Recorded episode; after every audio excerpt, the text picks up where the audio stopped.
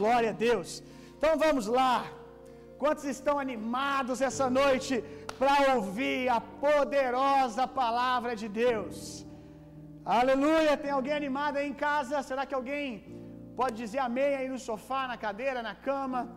Você que está de pijama assistindo o culto, aproveite que lá na nossa igreja você não pode ir de pijama. Então aproveite enquanto você pode. Aproveita enquanto você pode fazer isso em casa. Acabei de me lembrar que um dia alguém foi de pijama na nossa igreja. Será que foi profético aquilo, gente?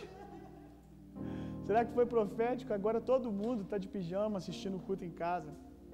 Para você que não está entendendo nada, é que quando a gente reunia num colégio, no auditório do colégio, depois de uma noite de adoração como essa aqui, um vizinho invadiu o culto lá de pijama lá, fazendo um escândalo por causa do barulho.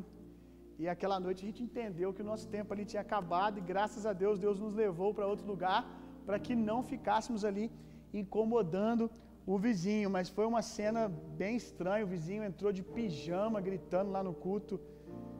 Um outro dia a gente conta essa história com mais detalhes, mas agora está todo mundo aí de pijama em casa e a gente julgou o cara. Olha aí.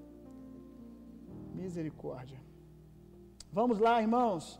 Nós estamos em uma série de mensagens muito preciosa com o nome de Recursos Celestiais. Recursos Celestiais. Nós estamos aprendendo sobre finanças no reino de Deus. Nós estamos aprendendo sobre cultura de generosidade, honra, fidelidade. E hoje, que é o segundo episódio dessa nova série, eu quero falar sobre 4 verdades espirituais para liberar recursos espirituais. Quem está anotando em casa, anote aí. 4 verdades espirituais para liberar recursos espirituais. Se você não ouviu a mensagem de semana passada, eu quero te orientar a, quando acabar aqui ou durante a sua semana, você voltar lá na mensagem 1 e assistir. Se você não ouviu a primeira mensagem e é daqueles que são obcecados por conquistar o primeiro milhão, você precisa voltar lá e assistir a primeira mensagem, senão essas chaves aqui espirituais não vão funcionar com você. Na primeira semana nós falamos muito de um coração alinhado com uma motivação correta, alinhado com o céu. Eu lembro que eu terminei a semana passada, eu acho que o último ponto do sermão foi sobre o princípio escondido atrás da espada. Qual espada? Se você já leu a Bíblia ou talvez já até assistiu aquele filme Paixão de Cristo, tem um momento que Pedro, ele retira ali no Getsêmani a sua espada da cintura e ele corta a orelha do servo, do moço do sacerdote, e Jesus o exorta dizendo que aquele que viver pela espada morrerá pela espada. Jesus critica ali, traz uma exortação na direção de Pedro por essa atitude na hora que ele tira a espada e corta a orelha ali do servo do sacerdote. Só que o mesmo Jesus em outro momento, falando do comissionamento, do envio dos discípulos, ele vai dizer que aqueles que não tinham espada deveriam vender a sua capa e comprar uma espada.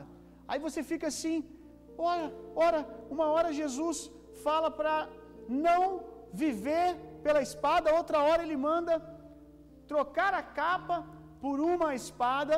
E eu aprendi algo muito precioso, que aquele que decide, aquele que vive pela prosperidade, pela riqueza, ele vai morrer pela riqueza. Esse princípio escondido atrás da espada é que aquele que quer demais a espada não está pronto para ela. Aquele que quer viver fundamentado na espada não está pronto para a espada. A espada é para aqueles, são para aqueles que não são obcecados por ela. Recursos financeiros são para aqueles que não são obcecados por dinheiro. A verdade é que Deus dá recurso para quem tem propósito. Aleluia! A espada da prosperidade e recurso financeiro, nós acreditamos que está aqui dentro de prosperidade, embora já mencionamos semana passada que riqueza não é sinônimo de prosperidade. Há pessoas que são ricas em ter posses, em ter dinheiro, mas não são prósperas segundo a ótica de Deus. Mas entenda que a prosperidade que Deus dá, a espada que Deus dá, o recurso que Deus dá,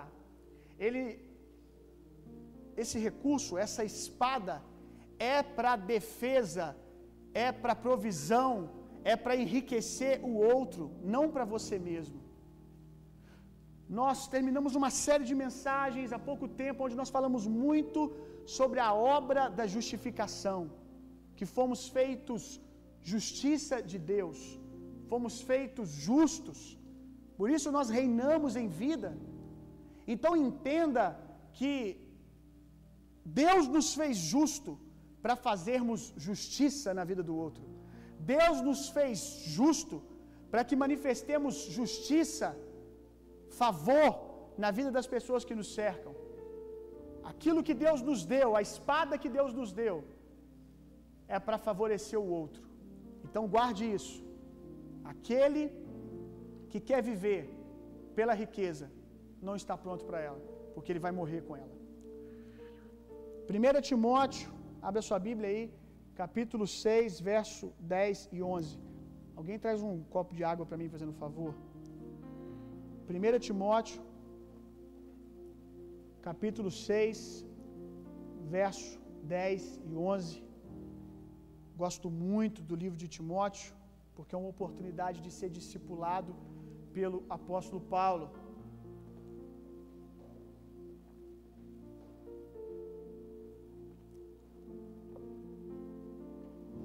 A gente ainda está na introdução do sermão.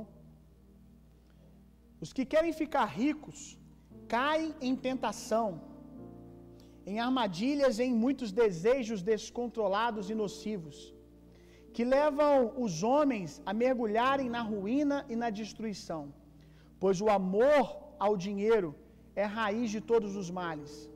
Algumas pessoas, olha isso aqui, eu conheço pessoas assim. Algumas pessoas, por cobiçarem o dinheiro, desviaram-se da fé e se atormentaram em si mesmas com muitos sofrimentos, como nós ensinamos aqui na semana passada. Aqueles que buscam a riqueza pela riqueza só encontram sofrimento. É impressionante que o apóstolo Paulo aqui ele está falando com Timóteo, e Timóteo era um jovem, o jovem ministro do evangelho Timóteo, a quem o apóstolo Paulo vai chamar de filho algumas vezes, discípulo amado de Paulo, está recebendo essa orientação, esse alinhamento aqui na juventude. O apóstolo Paulo também vai dizer para ele em outro momento: cuidado com as paixões da juventude. E como isso aqui é atual, porque é interessante como os jovens, como nós jovens, nos deslumbramos com facilidade com a riqueza, com o poder da autoridade, com o poder da influência. Nesses dias de fique rico ou morra tentando, em busca do seu primeiro milhão, quantos jovens tem mergulhado nessa corrida pelo primeiro milhão, e muitos negado a fé, colocando o reino de Deus em segundo, isso quando é em segundo, quando não é em terceiro, em quarto plano. Jovens de 20 anos enchendo a boca para dizer que não tem mais tempo para estar congregando ou não pode servir na igreja local porque está em busca do primeiro milhão. Invertendo os valores, é o apóstolo Paulo sabendo que os jovens se deslumbram muito fácil com a ostentação, né? Não é à toa que eu acho que passa dos 40 ninguém ouve funk e ostentação mais, acho que passa dos 30 já para de ouvir, né? Acho que só ouve funk e ostentação até os 30 anos. Depois disso, eu acho que as pessoas já não ouvem mais. Ou não, né? Não sei. Porque tem gente que tem a síndrome de Peter Pan, também não cresce nunca, né? Mas muitos desses influenciadores nas mídias usam exatamente disso aqui, do desejo carnal do homem pela riqueza, pela influência. Aí eles vão lá e... Eu até postei hoje, brincando lá no meu Instagram, a foto de um jovem com um iPhone grandão, uma Lamborghini, eu acho que era uma Lamborghini, uma moto, uma casa e um tigre. Tinha até um tigre, era o cara da prosperidade. E muita gente vê essa imagem que esses caras colocam, muitos jovens, e começam a perseguir isso de maneira obcecada. E eu disse aqui semana passada, no último, acho que foi lá no último, penúltimo ponto, que Deus não tem problema com a prosperidade, Deus tem problema com a falta de propósito, de motivação correta. Deus deseja entregar recursos financeiros poderosos para que a sua igreja estabeleça o reino dele de maneira abundante aqui na terra. Mas, repito, a espada é apenas para aqueles que não se fundamentam nela, que se fundamentam no coração sacerdotal de Jesus, como nós falamos semana passada. Mas vamos lá. As quatro verdades. Anota aí, eu vou mencionar as quatro verdades espirituais e depois a gente vai como semana passada. Verdade 1, verdade 2, verdade 3, verdade 4. Primeira verdade para quem está anotando. Permaneça puro, simples e dependente de Deus como uma criança. Segunda, não aceite tornar-se rico às custas do empobrecimento do reino. Terceira, seu discurso bonito não impressiona, sua oferta fala mais alto. Quarta, sua passividade fortalece os inimigos do reino de Deus. Então vamos à primeira, permaneça puro, simples e dependente de Deus como criança. Abra sua Bíblia comigo, vamos lá mergulhar na palavra de Deus. 1 João, capítulo 6, verso 9. João, capítulo 6, verso 9. Acho que todos vocês já ouviram falar dessa passagem, do momento aonde Jesus olha, a multidão está faminta e ele passa a bola para os seus discípulos, né? Os questionando, quero alimentar essa multidão, e aí, como que nós faremos? E os discípulos começam a dar desculpas, onde nós vamos comprar pão, onde nós vamos conseguir recurso, não tem jeito, são mais de 5.000 pessoas, 5.000 homens, né? Fora mulheres e crianças que não eram contadas ali naquele censo, mas de repente no meio da história, aparece um rapazinho que não tinha anos de igreja, que não tinha 2, 3 anos andando com Jesus, não tinha seminário, aparece um rapazinho. E esse é o verso 9. Aqui está um rapaz com 5 pães de cevada e 2 peixinhos. Mas o que é isso para tanta gente? Nós sabemos que isso, aquilo que os discípulos diminuem chamando de isto, de apenas isto, foi suficiente para Jesus alimentar essa multidão de mais de 5.000 pessoas. Aprenda algo aqui com esse rapazinho e com esse episódio. Aquele que não é capaz de entregar no pouco, jamais vai entregar no muito. Quem não entrega no pouco, também não vai entregar quando tiver muito. Sábado, deixa eu ver se foi sábado, acho que foi sábado.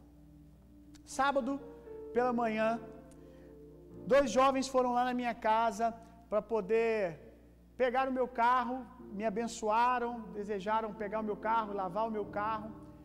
E além de lá pegar o meu carro para lavar, que já estavam me servindo muito, um dos jovens chegou com uma sacolinha e falou comigo assim: pastor, enquanto eu vinha para cá, o Hinton estava me ensinando que reis presenteiam reis, que quando você estiver diante de um homem de Deus que carrega a sabedoria do céu, que você quer receber algo da vida dele, você deve abençoar esse homem de Deus, você deve presentear esse homem de Deus, porque reis presenteiam reis.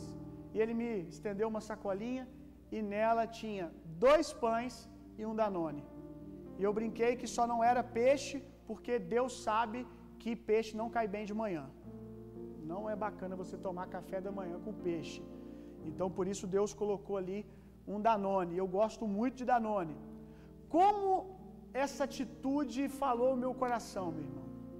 Falei com a minha esposa que talvez se ele tivesse comprado, não sei, 100 gramas de pães de queijo, uma outra coisa, ou muitas coisas, eu não teria sido tão impactado quanto eu fui, como eu fui quando eu recebi ali 2 pãezinhos. Falei, gritei com a minha esposa, ela estava lá em cima no 2º andar da casa. Eu falei, Natália, desce aqui que você tem que comer o pão profético. Aleluia. Deus está falando, você tem que comer esse pão aqui. Você vai comer com manteiga, vai comer com queijo, vai comer seco, mas tem que comer o pão. A gente tem que viver esse momento. Como eu fui ministrado com isso, meu irmão?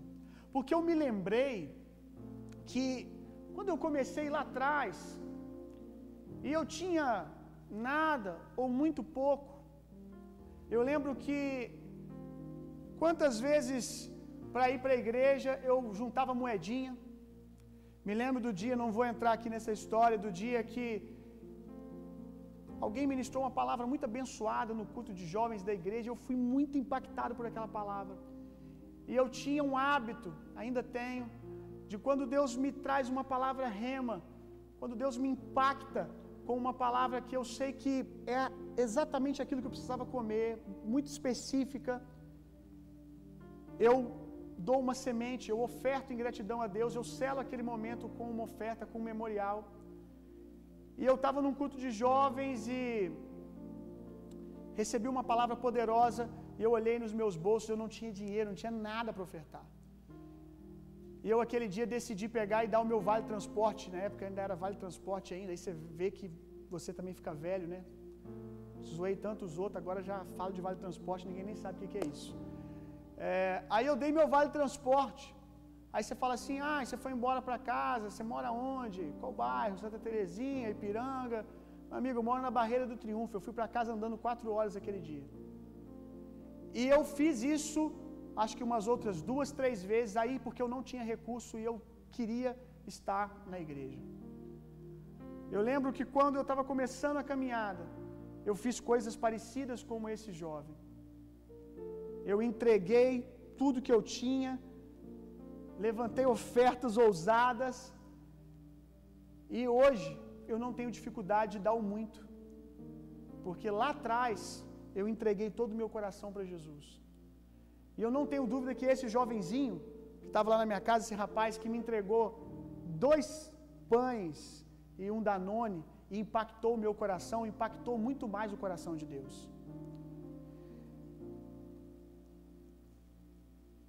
E às vezes, para não ofertar quando nós temos pouco,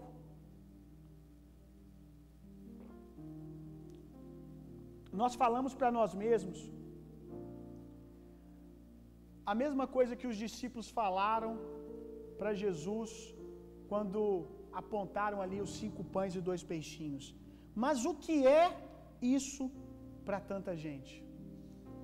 Cuidado com a estratégia da sua mente, menosprezando aquilo que você tem apenas para você não ofertar, apenas para você não interagir com o reino de Deus, apenas para você não responder aquilo que está queimando no teu coração. Quantas vezes você já disse para você mesmo, diante de uma oportunidade de abençoar alguém, um desafio, por exemplo, agora, essa semana, quem está na lista de transmissão da igreja, nós lançamos um desafio para a igreja, nós precisamos ainda, até amanhã, levantar um valor de R$11.000, e nós lançamos um desafio, irmãos, é uma oportunidade para você participar daquilo que Deus está fazendo, é um momento que nós precisamos da igreja, então chegou a hora de você ser igreja, contribua, participe daquilo que nós estamos construindo, responda a Deus nesse momento. E nós vimos irmãos ofertando R$5, R$20, como isso impacta o meu coração, porque são irmãos que eu sei que R$20 é muito para eles, no momento que nós estamos vivendo, e com certeza esses irmãos ouviram, na hora que pensaram assim, vou ofertar meus únicos R$20 essa semana, vou apertar aqui, vou ofertar R$100, vou ofertar R$50, com certeza o que a mente deles disse foi exatamente isso aqui, mas o que é isso, rapaz? O que é isso diante de R$11.000? Não tem a ver com o que falta, não tem a ver com os R$11.000, tem a ver com o seu coração, querendo dizer algo a Deus, meu irmão, querendo... Tem a ver com o seu coração de generosidade, com o seu caráter de filho de Deus. Não tem a ver com o que falta, tem a ver com o seu desejo de participar daquilo que Deus está construindo. Os discípulos aqui diminuíram a semente do rapaz. Ah, o que é isso? Porque talvez, será que dos 12 discípulos, nenhum deles tinha um pão dentro da sacola? Será que dos 12 discípulos, nenhum deles tinha uma rosquinha, um peixe, nada, um biscoito? Ou será que antes de menosprezar a oferta do menino, eles já tinham menosprezado a semente, a oferta deles? Quando você menospreza a semente, meu irmão, você menospreza a colheita. Se você vive menosprezando as pequenas sementes que você tem, você nunca vai experimentar as grandes colheitas que Deus tem para você. Não caia nesse jogo da sua alma, da sua mente. Não caia nesse jogo do diabo. Às vezes o diabo, ele vem na voz dos discípulos, na voz de alguém que caminha na comunidade de fé com você, e vê você ofertando e fala, que isso, irmão, tem gente aqui na igreja que tem mais do que você, larga de ser bobo. Para que contribuir? Ontem, o Hinton estava compartilhando comigo que a igreja está num movimento, né, para conseguir ajudar uma família. Nas minhas redes sociais você já deve ter visto alguma coisa. Uma família que nós estamos tentando socorrer, aliviar um pouco o sofrimento, a dor deles.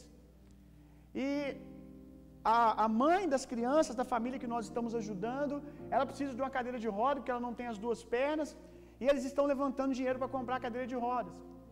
E quando o Hinton postou lá que precisava de uma cadeira de rodas, um irmãozinho abençoado apareceu e falou assim, eu quero comprar essa cadeira de rodas, eu quero ofertar essa cadeira de rodas. E esse irmão não é muito abastado de recurso. E passou um tempo, um outro amigo do Hinton, que já é um cara que tem bastante recurso, um cara que mora lá nos Estados Unidos, um empreendedor, virou para ele e falou assim, Hinton, eu posso dar essa cadeira de rodas. Aí o Hinton mandou uma mensagem para mim falando assim, pastor, o que eu faço? Você acha que eu devo virar para o irmãozinho, para o amado irmão, que tem uma condição mais apertada e falar para ele que não precisa dar o dinheiro, porque apareceu um outro que tem muito recurso e quer dar?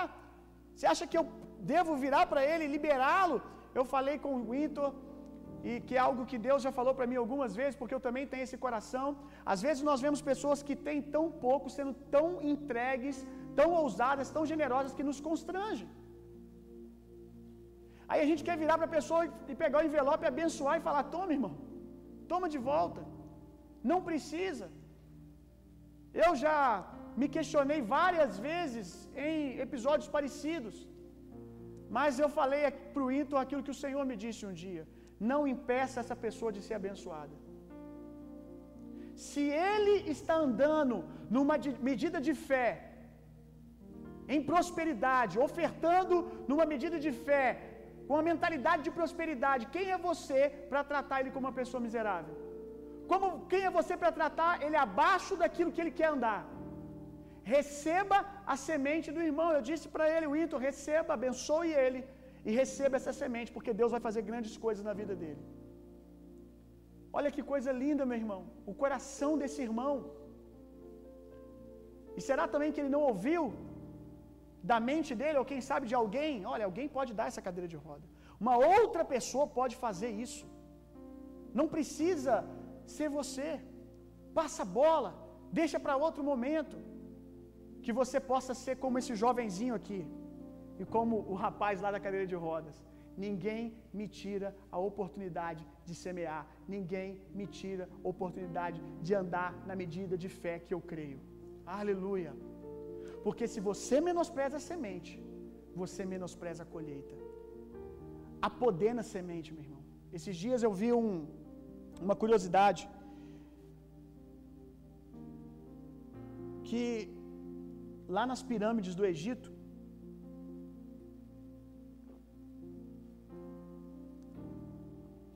eles acharam num certo compartimento lá da pirâmide, eles acharam algumas sementes.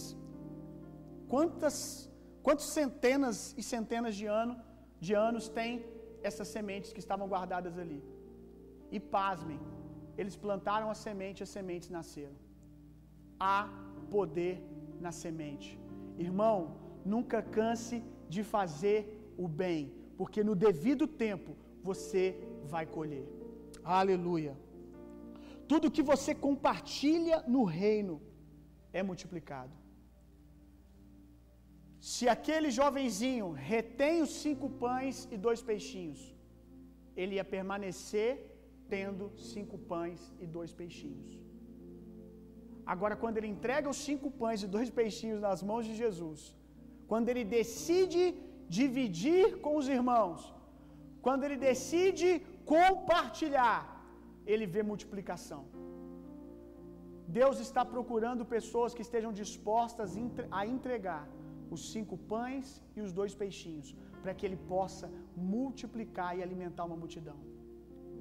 Quando eu vi aquele rapazinho me dando os 2 pães de sal e 1 danone, eu me lembrei que um dia eu entreguei coisas parecidas. Um dia eu entreguei 5 pães e 2 peixinhos, e hoje, pela graça de Deus, eu tenho alimentado uma pequena multidão. Lá atrás eu só tinha semente, e hoje eu já estou colhendo e tem pessoas comendo junto comigo. Aquilo que eu lá atrás desejei que as pessoas fizessem por mim, hoje eu tenho tido a graça de poder fazer pelas pessoas à minha volta, porque eu não deixei ninguém menosprezar a minha semente. Dízimos e ofertas, meu irmão, são expressões daqueles que confiam em Deus, daqueles que podem ficar com o que tem ali, os 5 pães e 2 peixinhos, mas preferem confiar em Deus, confiar na força, na graça de Deus. Se você decide ficar com 5 pães e 2 peixinhos, é isso que você vai ter, porque essa é a sua decisão de andar na força do seu braço, segundo a sua administração, segundo as suas possibilidades, segundo a sua capacidade mental, segundo a sua inteligência. Mas quando você entrega os 5 pães e 2 peixinhos, você está convidando o sobrenatural a fazer parte da sua vida. Você está dizendo: eu não quero andar na minha força, eu não quero andar nos meus cálculos, eu não quero andar segundo a minha administração. Ofertas e dízimos são expressões daqueles que querem andar confiando na graça e no poder de Deus. Amém? Vamos lá. Segunda verdade espiritual. Não aceite tornar-se rico às custas do empobrecimento do reino. 1 Crônicas, capítulo 17, verso 1 e 2. Abre aí a sua Bíblia.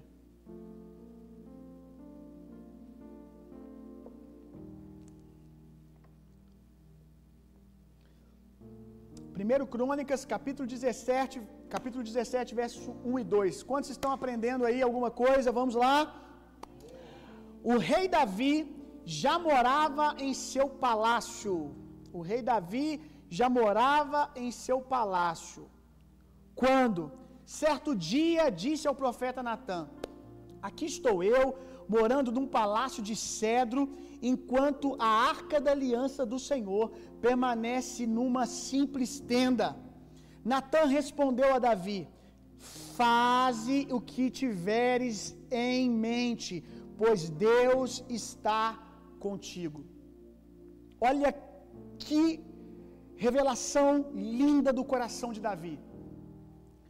Davi já estava no seu palácio, ou seja, já estava no conforto, palácio lindo, casa linda, tudo pronto, uma vida extremamente enriquecida, e de repente ele acorda de manhã e ele diz: isso está errado, isso não está certo, não está certo isso, não está certo eu estar nesse palácio enquanto Deus não tem uma casa para si, enquanto ali naquele momento Deus ainda se manifestava no meio do povo através do tabernáculo. O tabernáculo era uma espécie de templo móvel, feito de tendas. Então Davi, ele está dizendo, acordou de manhã, olhou a vida bacana que ele tem, e ele está reconhecendo: tudo isso aqui é graça e favor de Deus, tudo isso aqui é bondade de Deus, Deus está me enchendo de bens, mas tem algo errado. Eu estou sendo extremamente abençoado, mas Deus não tem uma casa para si, Deus continua habitando em tendas. Eu não estou em tendas, eu estou numa casa, uma mansão, e Deus está em tendas. Deus está habitando numa casa de paus e tenda, de couro. Não, eu preciso dar a Deus aquilo que eu estou recebendo. E obviamente eu não estou falando aqui sobre nós ornarmos o templo físico, de nós embelezarmos o templo físico, de nós adquirirmos mais tecnologia, isso e aquilo, mais cadeiras acolchoadas para o templo físico. Eu estou falando do templo verdadeiro, o templo a qual Deus habita hoje, que são pessoas. Não estou falando de construirmos grandes edifícios. Eu estou falando de construirmos na vida das pessoas. Entenda que aquilo que para Davi julgava-se ser o templo, a habitação de Deus, para nós hoje são as pessoas. Então eu não posso, o que eu aprendo com Davi, eu não posso aceitar a minha casa um luxo, 2, 3 carros na garagem, enquanto as pessoas à minha volta têm falta de tudo, enquanto o reino de Deus está sendo empobrecido. A minha vida precisa enriquecer o templo de Deus, precisa enriquecer, favorecer a obra e o reino de Deus à minha volta. Por isso eu disse: não aceite se tornar rico às custas do empobrecimento do reino de Deus. Entenda que aquilo que Deus dá a você é também para você desfrutar. É também, meu irmão, não é só para você desfrutar. Você, como eu ensinei semana passada, você tem que discernir aquilo que é fruto e aquilo que é semente. Você tem que discernir aquilo que é para você e aquilo que é para você compartilhar. Quero ler exatamente algo que eu coloquei aqui, ler exatamente como está aqui. Viva sempre um nível abaixo do que você poderia viver por causa da sua generosidade. Eu vou te explicar isso. Se você podia viver como um milionário, viva como um rico e oferte como um milionário. Se você podia viver como um rico, viva como alguém de classe média e oferte como um rico. Entenda isso, meu irmão. Eu já disse isso para algumas pessoas que às vezes estão comigo, a gente começa a falar sobre recursos, sobre finanças. Eu digo: olha, eu poderia ter uma vida hoje um pouco mais confortável do que a vida que eu tenho, mas eu decidi ofertar não à altura como é que eu vou dizer? Ofertar sempre um nível acima, pronto. Melhor dizendo, fica bom assim. Ofertar sempre um nível acima. Eu deixo de desfrutar de tudo que eu poderia para poder enriquecer, potencializar, abençoar, investir no reino de Deus à minha volta, nas pessoas que me cercam. Em contrapartida, muitas vezes eu vejo pessoas que não só não aplicam isso que eu estou dizendo, mas fazem o contrário. Nem contribuem na vida das pessoas, nem investem no reino de Deus e vivem uma vida que não podiam viver. Vive uma vida de ostentação, de aparência, como eu disse semana passada, para tentar passar uma imagem de que é abençoado por Deus. Rejeite, meu irmão, ser apenas um consumidor no reino de Deus. Se você já pode ser um provedor no reino de Deus em algum nível e continua apenas como consumidor, isso revela um desvio de caráter. Eu vou dizer de novo. Se você em algum nível pode ser um provedor no reino de Deus, mas vive apenas como um consumidor, isso revela um desvio de caráter. Eu acredito que há estações que você precisa ser cuidado. Há pessoas que chegam na nossa comunidade de fé que tudo que elas têm é a vida delas, o sangue, o tempo para elas entregarem, elas não têm condições de fazer qualquer nível de entrega financeira. E não tenho dúvida que por pouco tempo, porque aonde o reino de Deus chega, há transformação de mente, e essa transformação de mente ela traz transformação em todas as esferas da vida, também na vida financeira, na vida empreendedora, é só uma questão de tempo. Quando Jesus, questionado pelos discípulos de João, se ele era mesmo o Messias, e Jesus vai dar provas de que o reino de Deus estava manifesto através dele. Ele diz: diga a João que o reino de Deus é chegado, porque o evangelho é pregado aos pobres. Porque nós sabemos que pobreza é uma questão de mente. A pobreza natural, financeira, ela é fruto de uma pobreza de mente. Quando a mente muda, o redor também começa a mudar. Quando a mente muda, a administração ao redor começa a mudar. Por isso que quando o evangelho é pregado ao pobre, o reino de Deus chega para ele, a transformação. Então, quando alguém chega nessa situação de falta, e não há vergonha nenhuma passar por essa estação, o melhor lugar para passar por isso é numa família espiritual. O melhor lugar para passar por isso é dentro de uma igreja. Porque essa é a dinâmica do reino. Hoje você é abençoado e outros estão abençoando. Amanhã você terá para abençoar outros que estão precisando ser abençoados. Agora entenda, meu irmão, que isso passa. Uma hora você começa até em gratidão por aquilo que não só Deus, mas porque as pessoas fizeram por você, você também quer contribuir para que essa dinâmica continue. Não faz sentido, meu irmão, você achar que o assunto de dízimos na igreja é desnecessário, assentando numa cadeira que foi paga por um dizimista. Não faz sentido você ter problemas com o assunto de dízimos, com a igreja falar de oferta, e você gosta de ouvir uma boa música tocada num bom instrumento. Não faz sentido você saber que você pega o teu telefone e tem um pastor à disposição para te servir, para te orientar, para te aconselhar, vezes por telefone, vezes batendo na sua casa de madrugada, te atendendo semanalmente. Não faz sentido você ter problema com ofertas, dízimos, e acessar esse tipo de serviço de entrega da igreja local. Não seja apenas um consumidor, meu irmão. Que você possa olhar ao redor e ver: aqui tem um tijolinho meu. Aqui tem a minha entrega também, eu também acredito nisso aqui. Às vezes nós vemos pessoas que têm condições de ser fiéis nos seus dízimos, que têm condições de ter uma vida ousada no ofertar. E essas pessoas vivem cobrando posturas da igreja, que a igreja tinha que fazer isso.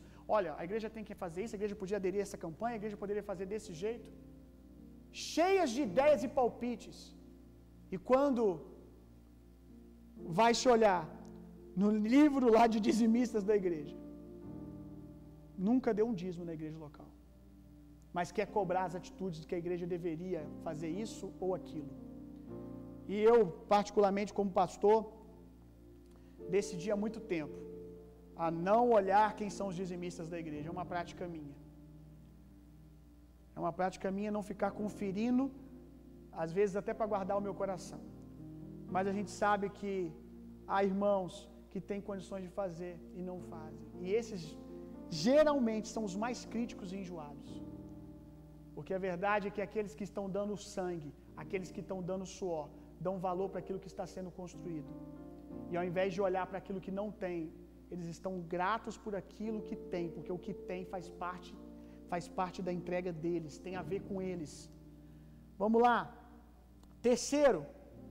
Qual que é o terceiro?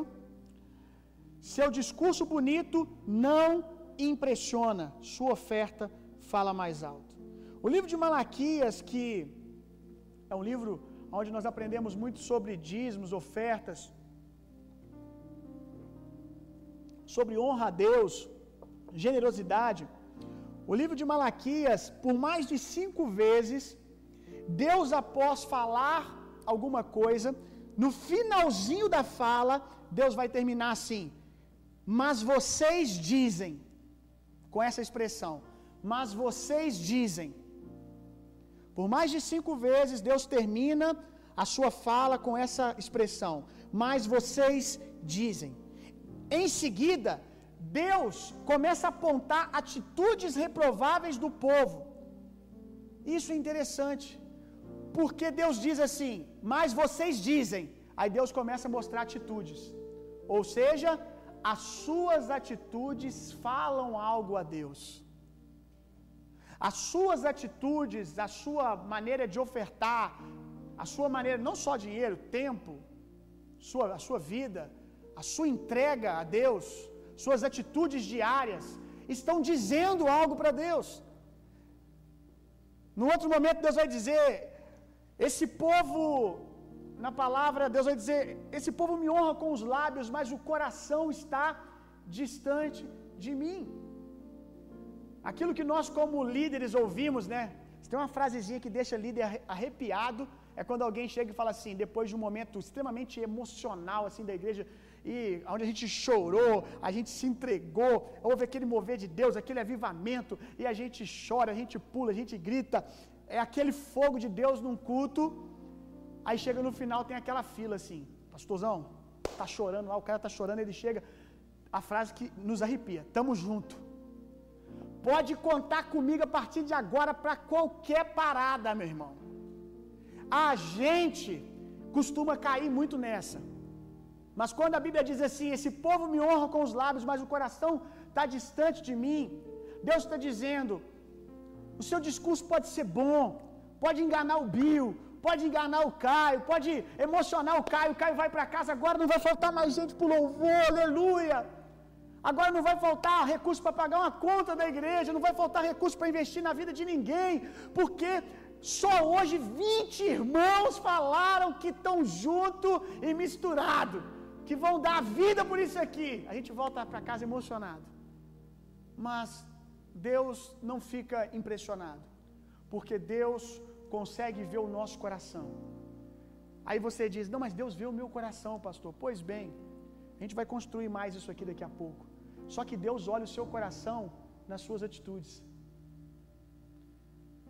Então não adianta nem você romantizar, porque você gostando ou não, eu vou falar isso de novo lá na frente, você gostando ou não, achando isso legal ou não, Deus percebe o seu coração nas suas atitudes. Deus percebe o seu coração na sua oferta, porque ele mesmo disse que bolso e coração não andam longe um do outro. Aonde está o bolso, está o coração. Onde está o coração, está o bolso. Então, por isso que Jesus senta no gasofilácio. Jesus senta no gasofilácio e ele não está ouvindo o barulho das moedas caindo no gasofilácio. Ele está ouvindo o coração das pessoas. Isso é incrível, meu irmão. Isso é incrível. O que a sua oferta tem dito, ou a sua não oferta? O que a sua vida de entrega, as suas atitudes estão dizendo o que para Deus? Lá em Malaquias, no capítulo 1, verso 8, vamos ler. Esse eu gostaria que a gente abrisse. Malaquias, capítulo 1, verso 8. Olha isso aqui. Quando ofereceis em sacrifício um animal cego, isso não é errado? Quando ofereceis animais aleijados ou doentes, isso também não é errado? Ora, vai, eu acho essa expressão aqui tão forte, essa fala aqui agora tão forte, olha isso. Ora, vai, apresenta-os ao vosso governador humano. Será que ele ficará feliz com tal presente? Ele terá satisfação em atendê-los? Questiona o Eterno Todo-Poderoso. Gente, olha isso aqui. Olha o que Deus está dizendo. Será que um governador, uma autoridade, iria aceitar aquilo que você está oferecendo a mim? Então percebe que Deus se sente ofendido quando alguém entrega a um governador, a uma autoridade, ou ao futebol, ou a outras coisas, ou ao videogame, ou a coisas supérfluas, superficiais, mais do que aquilo que é entregue a ele. Por quê? Porque Deus, nessa atitude de oferta, Deus está olhando, ouvindo quem ele é para você, qual é o lugar de honra dele na sua vida. Então, entenda que não adianta você, e esse povo aqui, rapaz, eles eram bons de discurso. E Deus diz está cheio desse discurso. Então entenda que as músicas que você canta, se elas não estão conectadas com o seu coração, reveladas nas suas atitudes, não impressiona a Deus. Não deixa Deus comovido. Deus está vendo a sua oferta, a sua entrega. Eles entregavam a Deus. Ô, Dima, coloca para mim, fazendo um favor aqui. Eles entregavam a Deus um animal coxo, um animal cego, como que pensando assim: olha, vai morrer mesmo. Já que eu tenho que oferecer a Deus um animal de oferta, de sacrifício, eu vou oferecer aquele que está capengando, que eu vou ganhar pouco com ele. É a atitude totalmente diferente do rapazinho dos 5 pães e 2 peixinhos, que entrega o melhor. Aqui eles estão procurando o que, tipo assim, pega isso aqui, o que de menor eu posso entregar para ficar bem com Deus, ou quem sabe bem com as pessoas ao meu redor, pagar de crente, entendeu? E ser aceito. Sim, o que eu posso fazer? E a gente vai construir mais isso aqui. O que eu posso fazer para ser um crente mais ou menos? E talvez você diz: nossa, que coisa horrível que eles estão fazendo. Quantas vezes nós fazemos isso? Quantas vezes nós procuramos um lugar de mediocridade para que a gente, sabe, faça só o básico e tenha o direito de na segunda-feira falar: eu sou um cristão. Quantas vezes nós entregamos para Deus o que sobra?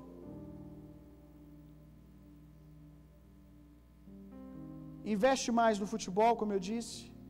Investe mais nos hobbies. Às vezes, empresário, para poder fortalecer uma conexão com outro empresário, com um fornecedor de serviço, vai lá e compra, não sei, várias lembrancinhas para os parceiros de negócio, para impressionar uma autoridade, para impressionar um possível empreendedor que você quer fechar um negócio. Mas com Deus não faz metade disso. Não pensa duas vezes e dá algo para alguém para poder impressionar, para poder ficar bem na fita. Entenda algo, meu irmão, Deus não... Eu vou construir mais isso. Deus não precisa da sua oferta, mas o problema é o que a sua oferta diz para Deus.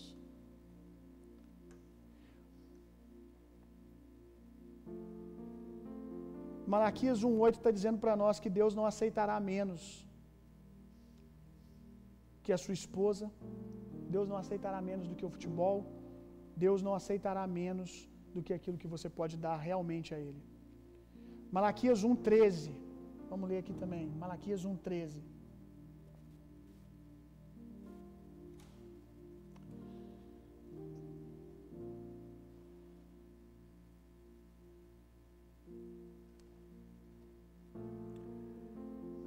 13 e 14.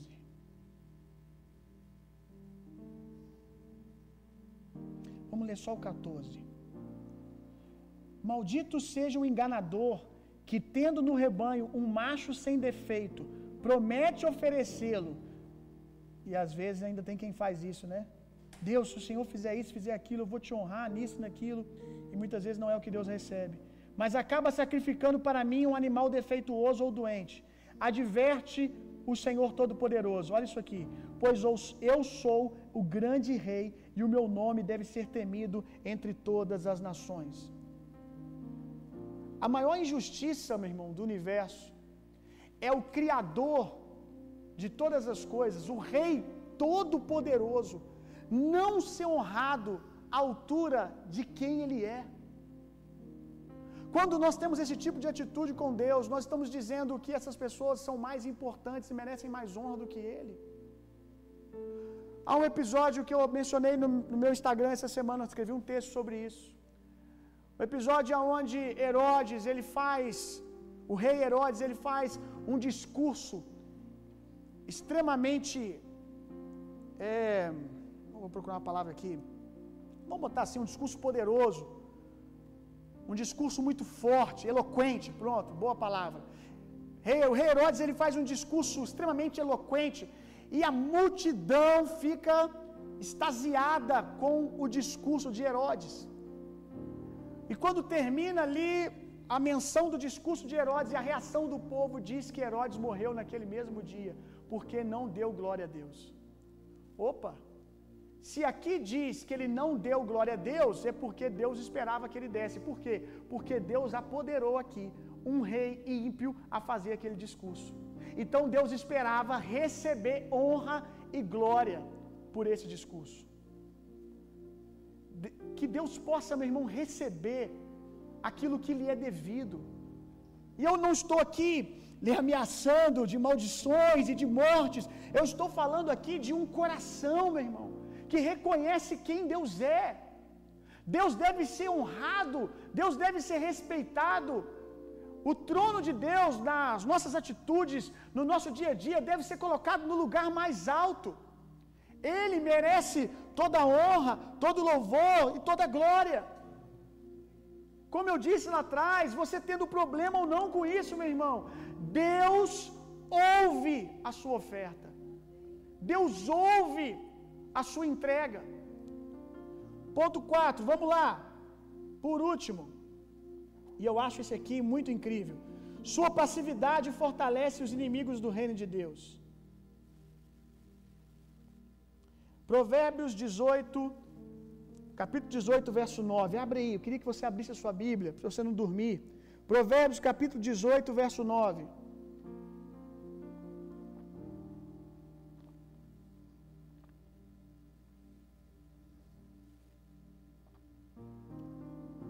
Provérbios 18, verso 9. Olha isso aqui. Quem relaxa em seu trabalho é irmão do que o destrói. Olha isso aqui. Quem relaxa no trabalho é irmão daquele que o destrói. Olha como Deus enxerga as coisas. Quem faz de maneira relaxada, quem faz de maneira negligente, quem faz de maneira morna, quem faz de maneira medíocre, é irmão daquele que destrói. Quem é aquele que destrói? Aquele que é inimigo declarado, irmão. Aquele que é inimigo declarado é aquele que destrói.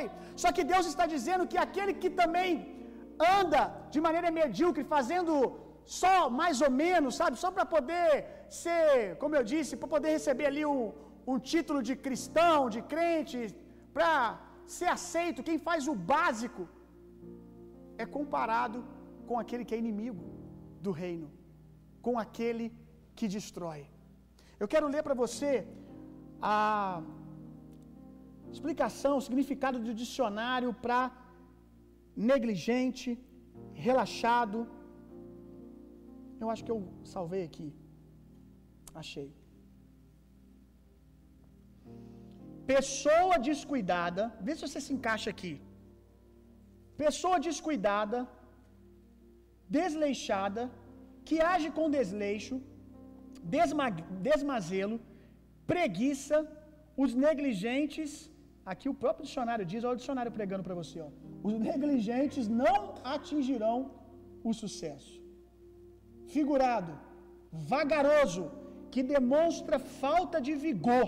Isso aqui eu achei incrível. Que demonstra falta de vigor, vigor é intensidade. Que demonstra falta de vigor, de intensidade, que se comporta com lerdeza. E aqui, nós estamos usando esse texto aqui para falar de finanças, mas eu quero que você entenda que esse texto aqui se encaixa em tudo que nós fazemos para Deus. Você que vive um cristianismo morno, mais ou menos, o texto de Provérbios te compara com aquele que é inimigo de Deus. E entenda por que que aquele que é relaxado, e agora voltando para a aplicação sobre finanças aqui, sobre sacrifícios de ofertas, por que que aquele que é relaxado, ele se compara, ele é chamado de irmão daquele que destrói? Porque o seu desdeixo, seu desleixo, porque a sua postura morna fortalece o inimigo, fortalece os adversários, porque enquanto você não está fazendo aquilo que você poderia estar fazendo, os filhos das trevas, a qual a Bíblia diz que eles são mais astutos, infelizmente, que os filhos da luz muitas vezes. Eles não param, eles estão investindo tudo, eles estão investindo a sua vida, eles estão investindo a sua vida financeira. É só você trazer à memória como você era antes de Jesus. Eu não sei você, mas eu já investi o meu recurso em coisas podres, idiotas, que eram coisas que são inimigas de Deus. E eu não poupava as minhas finanças com relação a essas coisas. E talvez você não. Talvez você também não. Você também, quando talvez você teve problemas lá fora, você fazia uso de drogas e você não pensava duas vezes em gastar absurdamente no final de semana todo o seu salário com drogas, com bebidas, com mulheres. Quando você era inimigo de Deus, você era intenso. E agora você nasceu de novo e você vai entregar para Deus menos do que aquilo que você entregava para os donos de bar que você frequentava.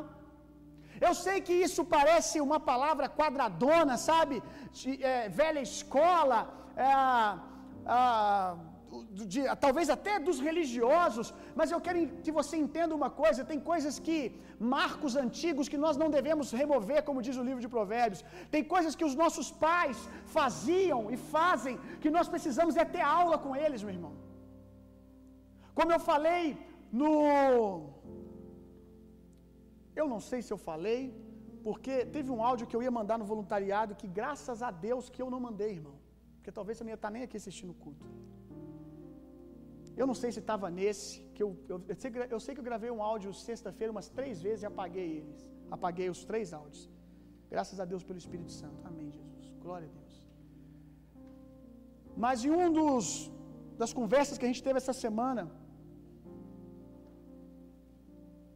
eu mencionei, não sei se foi numa dessas conversas que a gente estava batendo papo lá, ou se foi nesse áudio que eu ia mandar e não mandei, que os nossos pais, eles, acho que foi no áudio que eu mandei, os nossos pais, diante de uma necessidade, se um pastor chega e fala assim: olha, nós precisamos levantar tanto de recurso, começa aquele rebuliço no meio da igreja, porque eu vim de igrejas assim, graças a Deus aprendi muito, com uma cultura de honra extremamente, sabe, bem definida, de entrega intensa. E quando tinha esse tipo de necessidade, o pastor falava: precisamos de tanto. Todo mundo já entregando, tinha que praticamente virar e falar: pera aí, irmão, vai devagar, tá bom já. Já deu, já conseguimos aquilo que nós precisávamos. Porque as pessoas, pelo menos nas minhas comunidades que eu vim, que eu congreguei, eram intensas na hora de responder desafios. E hoje, talvez nessa igreja moderninha, a gente não pode falar dessas coisas porque é sinônimo de religiosidade. Não, isso é sinônimo de devoção a Deus, meu irmão. Isso é sinônimo de entrega a Deus. Isso é adoração a Deus, meu irmão. Isso é compromisso com aquilo que Deus está fazendo. A gente precisa pegar isso com os nossos pais. A gente precisa aprender isso com a velha guarda, meu irmão. Isso aqui não é papo de religioso. Isso aqui não é papo quadrado. Isso aqui é Bíblia, meu irmão. Isso aqui é Bíblia. Nós precisamos ser intenso. Eu vou dizer, por mais que soe para você como um cara de 70 anos de terno falando aqui agora, nós precisamos ser intenso para Deus como nós éramos no mundo, meu irmão. Deus merece isso. Então entenda que quando você não anda na medida que você pode andar de intensidade, de entrega total, você está fortalecendo os nossos adversários. Você está fortalecendo a obra do diabo. Porque quando você se perde com as bênçãos de Deus, e ao invés de enriquecer o reino de Deus, empobrece o reino de Deus só pensando em você, e deixa de investir em missões, lá no campo missionário, o irmãozinho da igreja lá na China, ou aqui perto, um irmão que está passando necessidade, ou lá na igreja missionária, lá como a gente ajuda lá na África, né? A gente investe lá na África. Quando você deixa de fazer o que você pode fazer, andar na intensidade que você pode andar, a obra do diabo lá na África é fortalecida, porque o seu recurso não chega lá, porque aquilo que Deus já liberou, não falta recurso para o reino de Deus, meu irmão. O que falta é os ministros do reino de Deus fazerem aquilo que Deus disse para fazer com o dinheiro de Jesus. Não falta. Todo esse recurso, esses 11 mil reais que a gente precisou essa semana, eu digo precisou porque eu já creio que chegou. Todo esse recurso que a gente precisou, ele já estava no nosso meio, preste atenção nisso, antes do pastor Eric ou eu mencionar que a gente precisava levantar esse recurso. Ele só não foi entregue, mas ele está no nosso meio, porque Deus financia tudo aquilo que ele cria. Deus financia tudo aquilo que ele faz. Deus financia o reino dele, a obra dele. O que acontece é que às vezes que aqueles que assumiram aquele compromisso, tamo junto e não abro, pode contar comigo, Deus, pro que for, essa aqui é a minha igreja, eu tô apaixonado com essa igreja, aleluia, nunca vi uma igreja igual essa, vou entregar minha vida aqui. O que acontece é que esses que falaram isso lá na igreja, no momento de adoração, não cumprem aquilo que estabeleceram no coração, pelo menos que disseram. Então não falta recurso, meu irmão. O que falta é nós nos entregarmos intensamente. Eu quero mencionar aqui uma frase do Bill Johnson: desleixo, mediocridade, ser morno com Jesus não é falta de tempo ou uma fase da vida, é um demônio. Forte isso, né, gente? E aqui não está dizendo que você que anda de maneira desleixada, que anda de maneira morna, tem demônio. Está dizendo que há uma influência do diabo. Não tem nada a ver com essa desculpinha que a gente dá, é porque eu estou numa fase da vida agora, eu estou sem tempo. As nossas desculpas não colam, porque elas fortalecem o diabo, meu irmão. E agora uma declaração minha: o diabo avança não apenas quando você retrocede, mas simplesmente quando você deixa de andar. O diabo não avança só quando você retrocede, quando você vai para trás. Ele avança quando você simplesmente deixa de andar, quando você simplesmente deixa de fluir naquilo que Deus colocou em você. Apocalipse capítulo 3, verso 15 e 16. Apocalipse capítulo 3, verso 15 e 16. Se você está abrindo aí, é aquela conversa de Jesus com a igreja de Laodiceia. É com a igreja de Laodiceia que Jesus diz: olha, você não é quente, você não é frio e nem quente, és morno. Vou ler aqui: conheça as tuas obras, que nem és frio e nem é quente. Quem dera fosses frio ou quente. Assim, porque és morno e nem és quente,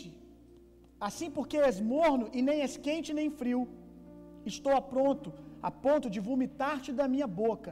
Pois dizes, estou rico, abastado e não preciso de coisa alguma, e nem sabe que tu és infeliz, sim, miserável, pobre, cego e nu. Eu quero ler para você uma curiosidade sobre a região de Laodiceia.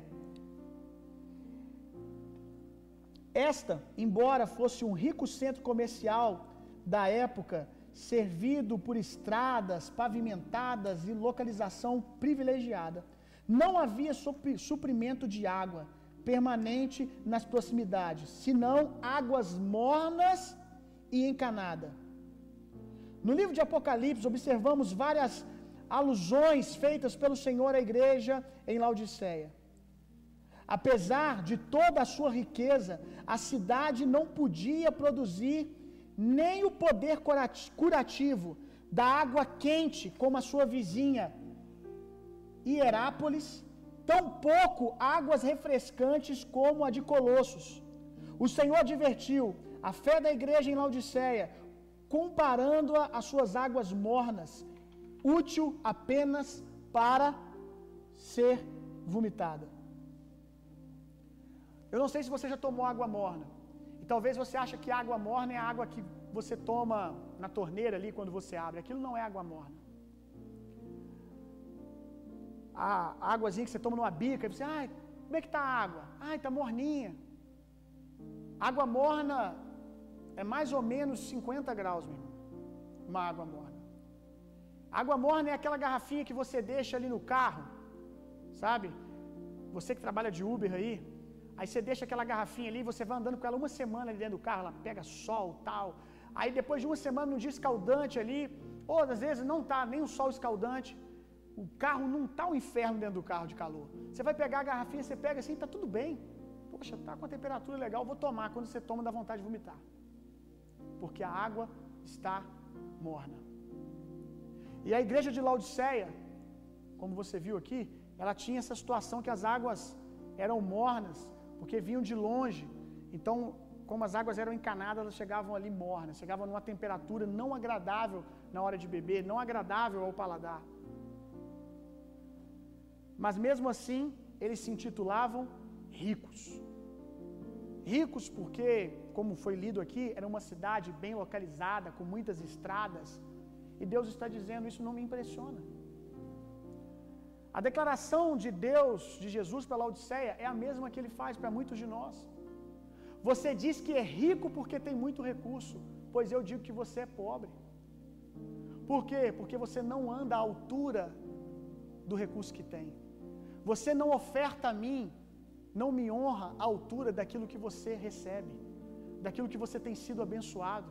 Você não favorece as pessoas ao seu redor à altura daquilo que você tem recebido.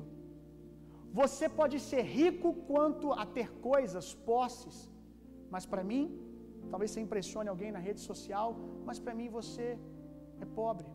Para mim você é pobre, cego e nu, porque és morno, porque vive uma vida na mediocridade, mais ou menos, relaxada. Que Deus possa olhar para mim, que Deus possa olhar para você, meu irmão, e receber intensidade, porque Ele tem sido intenso em nos abençoar. Deus tem nos abençoado como família espiritual, então, poderosamente, meu irmão. Como igreja, Ele tem nos favorecido de uma maneira única nessa cidade. E que nós venhamos ter uma resposta à altura.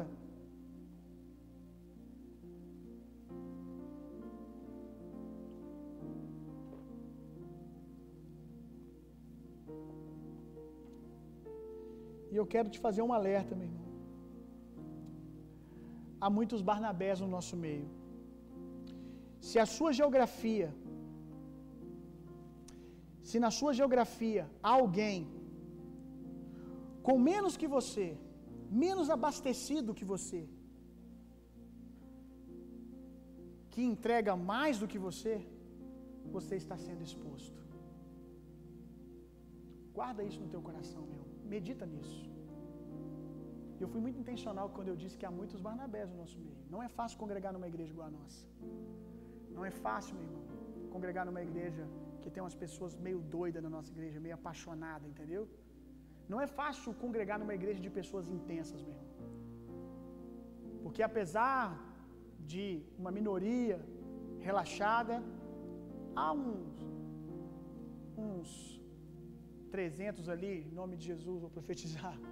Há alguns que não se dobraram alguns intensos ali, alguns apaixonados. E se você pode fazer mais do que essas pessoas e faz menos, você está sendo exposto. Que você ande no mínimo, meu irmão, à altura daquilo que você tem recebido. Para a gente concluir, eu vou ler um último texto, Malaquias 3:12, a gente já vai terminar e orar.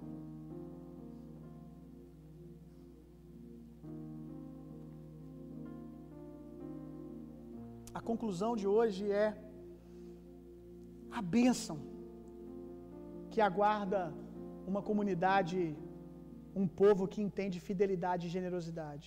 Olha isso aqui, Malaquias 3:12. A bênção que está separada para aqueles que entendem fidelidade e generosidade. Então todas as nações, todos à sua volta, os chamarão felizes, porque a terra de vocês será maravilhosa, diz o Senhor dos Exércitos. E quando eu li isso, eu coloquei uma declaração aqui. Deus não pode nos dar uma cidade, Deus não pode nos dar autoridade e governo sobre uma cidade, se nós não temos responsabilidade e fidelidade nem para pagar a conta da nossa igreja local. Nós não podemos pedir a Deus o governo de uma cidade, se nós não estamos sabendo cuidar nem do que Ele nos deu, que é a igreja local. Quando eu vejo pastores se candidatando a cargos públicos, a ser vereador, prefeito, governador, aí você vai ver o discurso desse pastor ou um outro ministro, líder de igreja, que há tempos, durante muito tempo, teve liderança na igreja local, teve essa máquina poderosa chamada igreja nas mãos, teve autoridade sobre essa máquina. No discurso pré-candidatura, está lá falando, porque quando eu for vereador de Juiz de Fora, quando eu for prefeito, governador, que eu vou fazer isso, que eu vou fazer aquilo, eu vou trazer recursos para Juiz de Fora, eu vou gerar isso, eu vou cuidar das comunidades. Vai nada. Sabe por que que não vai? Porque tem uma máquina que é mais poderosa que o Estado. Tem uma máquina chamada igreja, e não há uma máquina tão poderosa quanto a igreja na terra, meu irmão.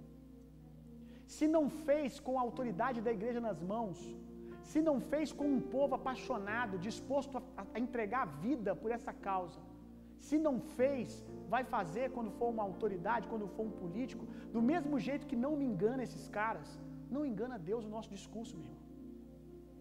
Porque quando for assim, nós vamos fazer isso, fazer aquilo. Não, Deus está vendo agora. Deus está vendo os 5 pães e os 2 peixinhos, como que você administra isso? Como nós falamos semana passada, se você não é fiel em administrar aquilo que não é seu, dízimos, você nunca receberá aquilo que é seu.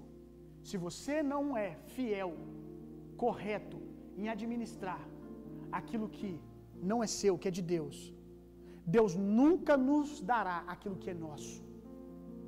E a Bíblia diz que aonde nós pisamos a planta dos nossos pés, o Senhor nos dá por herança. Deus, nós já temos essa palavra, Deus já nos entregou essa cidade. Essa cidade está pronta para ser entregue a nós, meu irmão. Na palavra profética, Deus já mencionou a intenção do coração dele. Agora falta a gente andar à altura das profecias. Falta a gente parar de nos olhar e ver uma igreja de um monte de jovenzinho, sabe? Assumimos a autoridade, o cajado de autoridade que Deus nos deu, e dá uma resposta que manifesta responsabilidade, zelo com aquilo que Deus está fazendo, um santo temor com aquilo que Deus está construindo. Nós precisamos responder à altura daquilo que Deus está fazendo. Olha isso aqui. Então todas as nações os chamarão felizes, porque a terra de vocês será maravilhosa. Deus está nos treinando com a igreja local. Quantas vezes eu ensinei para vocês que aquilo ali é um celeiro de treinamento, o voluntariado. A gente está ali tentando ensinar você a ser um bom servo, um bom líder, para que você seja o melhor funcionário, o melhor gerente lá fora. Aquilo ali é um quartel-general, é ali que Deus adestra as nossas mãos para a batalha. Deus não vai nos dar coisas maiores se estamos sendo negligentes, relaxados com aquilo que Ele já nos deu. Precisamos responder a Deus à altura, meu irmão. Eu oro por isso em nome de Jesus. Eu não quero que se levante outra geração, meu irmão. A nuvem de Deus, a nuvem de Deus, da glória de Deus, ela já esteve sobre alguns lugares aqui em Juiz de Fora, sobre algumas comunidades. Eu não sou muito velho de crente, mas eu já vi a nuvem da glória de Deus pelo menos 2 vezes sobre alguns lugares, algumas geografias. Você percebe que Deus quer levantar aquele povo ali para liderar e ser a igreja da cidade. Você percebe claramente que Deus quer levantar aquele povo em autoridade e influência. Mas por negligência com a nuvem de Deus, e não só sobre finanças, mas também com tantas outras coisas. A nuvem de Deus se retira e ela repousa sobre outro lugar. E a nuvem da glória de Deus, sem dúvida, ela está sobre a nossa casa. Sem dúvida. Não estou dizendo que está apenas sobre nós. Tenho certeza que há grandes moveres de Deus acontecendo em outros lugares dessa cidade. Mas eu sei do que nós estamos vivendo. A nuvem da glória de Deus está sobre nós, meu irmão. E eu não quero perder essa oportunidade. Que não se levante outra geração. Que nós possamos entregar para os nossos filhos algo extraordinário, meu irmão. Que a gente entregue para os nossos filhos, no mínimo, uma cidade impactada pela glória de Deus. Para que os nossos filhos tenham que se preocupar apenas com o Estado. Porque o fundamento nós demos a eles. Porque nos nossos dias nós impactamos uma cidade. Os olhos das multidões que nos cercam estão na nossa direção, meu irmão. Nós precisamos responder a Deus. Que nós, mais uma vez eu digo, sejamos zelosos com aquilo.